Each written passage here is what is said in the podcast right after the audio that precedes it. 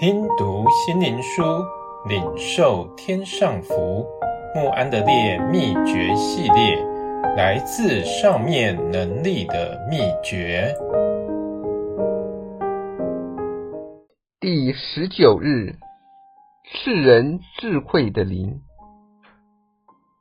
求荣耀的父将那赐人智慧和启示的灵赏给你们，使你们真知道他，并照明你们心中的眼睛。以弗所书一章十七到十八节。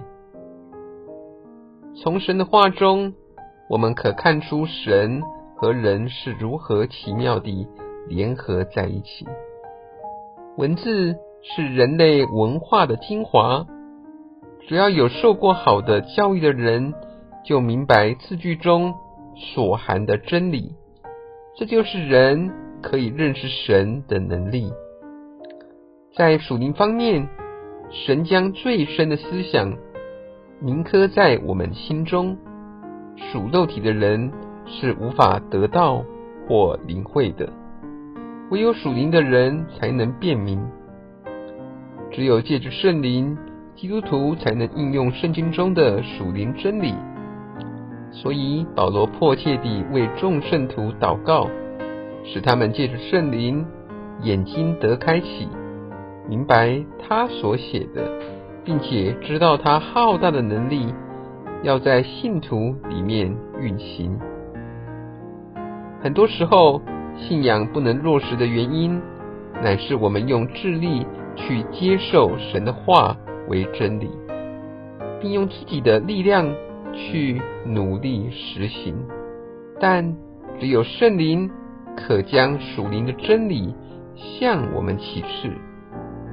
一个青年学生可在神学院把神的话当作知识去接受，然而圣经知识只是稍微将主耶稣的喜乐和平安带到他的生命中。保罗教我们，当读神的话时，要思想并祷告。父神啊，求你让圣灵赐下智慧。和启示的灵，这样我们每天就能把神的话活泼而有功效地活出来，也会使我们体验到圣灵将神的命令变成应许，使神的命令不再是难以遵守的。圣灵也会指教我们以活泼而喜乐的态度去成全他一切的命令。